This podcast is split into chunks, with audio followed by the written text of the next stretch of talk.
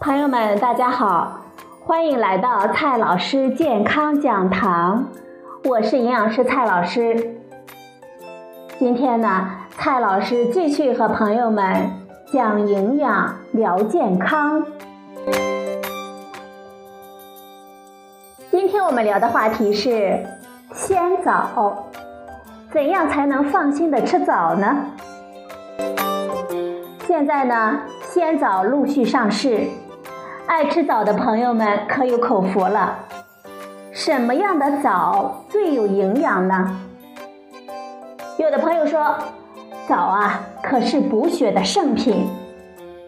有的朋友说呢，枣千万不能和虾一起吃。还有的朋友说，枣也有用糖精来泡的。哎呦喂，这么多的迷惑。我们怎么才能放心的吃枣呢？首先呢，我们先来看一下鲜枣的营养有哪一些。鲜枣富含维生素 C，它的维生素 C 的含量是猕猴桃的四倍，是橙子的七倍，是桃子的二十二倍，是苹果的四十九倍。我们成年人吃四十二克鲜枣，就能够满足我们一天对维生素 C 的需要。除了维生素 C，鲜枣呢也富含具有抗氧化功能的多酚类物质和对我们免疫有帮助的大枣多糖。研究发现，枣的成熟度越高，大枣多糖含量就越高。但是维生素 C 和多酚类物质可能会降低。不过，处于脆熟期的鲜枣，它的果皮硬而无皱，果肉呢质地脆，汁液多，口感甘甜，最适合我们生吃。而处于完全成熟期的红枣呢，它的皮微皱，质地变软，果皮红色变深，更适合我们制成干枣。综合来分析一下，我们建议生吃呢，就选脆而多汁的脆熟期枣。很多人都说吃枣补血，其实呢不是这样的。鲜枣它的铁的含量是每一百克一点二毫克，干枣的铁的含量是每一百克二点三毫克。我们平时吃的猪瘦肉，它的铁的含量是每一百克三毫克；猪血，它的铁的含量是每一百克八点七毫克；猪肝呢，它的铁的含量是每一百克二十二点六毫克。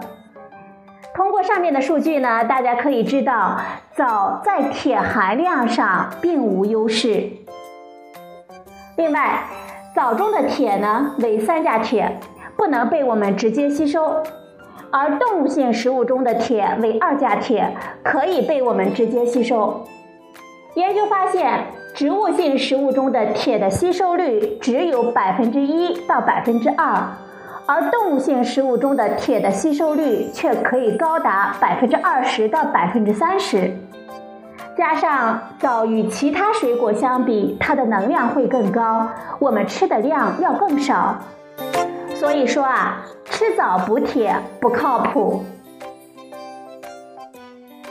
鲜枣的能量呢还是比较高的，同样是摄入九十千卡的能量。荔枝呢，我们可以吃二百零四克；橙子我们可以吃一百八十八克；而桃子我们可以吃一百七十六克；苹果呢，我们可以吃一百六十七克。猕猴桃我们可以吃一百四十八克，而菠萝我们可以吃一百二十六克，香蕉呢我们可以吃九十七克，但是啊，鲜枣我们只能吃七十二克，因为七十二克的鲜枣就有九十千卡的能量了。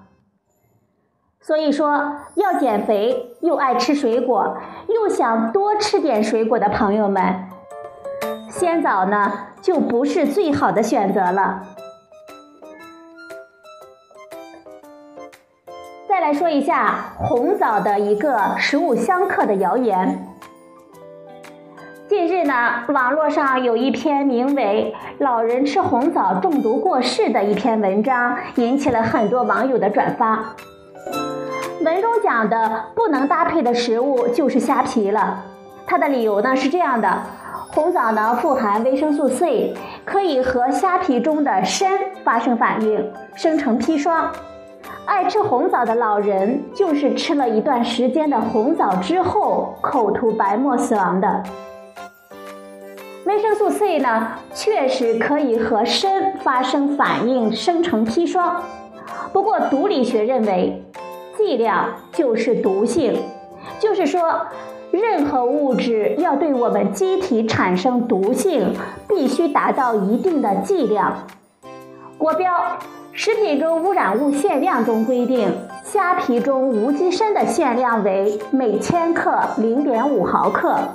我们要吃七十六千克的虾皮，才会达到砒霜的致死量。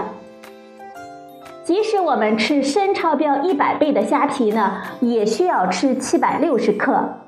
可是虾皮盐的含量非常高啊，平时呢，我们都是捏一小撮，也就是十克到二十克用来做汤。所以说啊，鲜枣和虾皮同吃，并不是老人致死的原因。另外，老人死亡是一个结果。这个结果究竟是什么原因引起的？需要大量的检查一一来排查，并不能因为近期吃了红枣和虾皮，我们就把这个前后关系直接理解成因果关系。所以呢，面对谣言，缺乏知识并不可怕，缺乏基本的逻辑才更可怕。再来说。我国营养专家对民间传言不能一起吃的食物都做了大量的人体试验，用铁一般的事实来说明，并不存在食物相克的谣言。最后呢，教给大家一个绝招来辨别用糖精泡过的大枣是什么样的。通体红色的枣，它的卖相更好，所以啊。近几年都有不法的商贩用糖精水来泡青枣，让枣呢变红。可是国标明确规定，新鲜的水果不能用糖精来泡，这真是赤裸裸的造假。那具体该如何来辨别呢？糖精泡过的大枣，它的红色和青色分界明显。如果尝一尝呢，正常的红枣它的果肉都是甜的。但是用糖精泡过的枣，它的果皮甜，而果肉呢不那么甜。最后呢，我们来总结几句：红青分界分明，就是糖精泡过的枣，最好的我们不要买。生吃我们就买硬脆多汁的，虽然呢不能补铁，但是呢可以补充维生素 C。朋友们啊爱吃枣呢。咱们也不要多吃，因为枣的能量在水果中也是比较高的。我们不要相信食物相克，枣和什么食物搭配吃都可以。好了，朋友们，今天呢，我们分享的是古传林老师的一篇文章《鲜枣》，怎么吃鲜枣才更加有营养呢？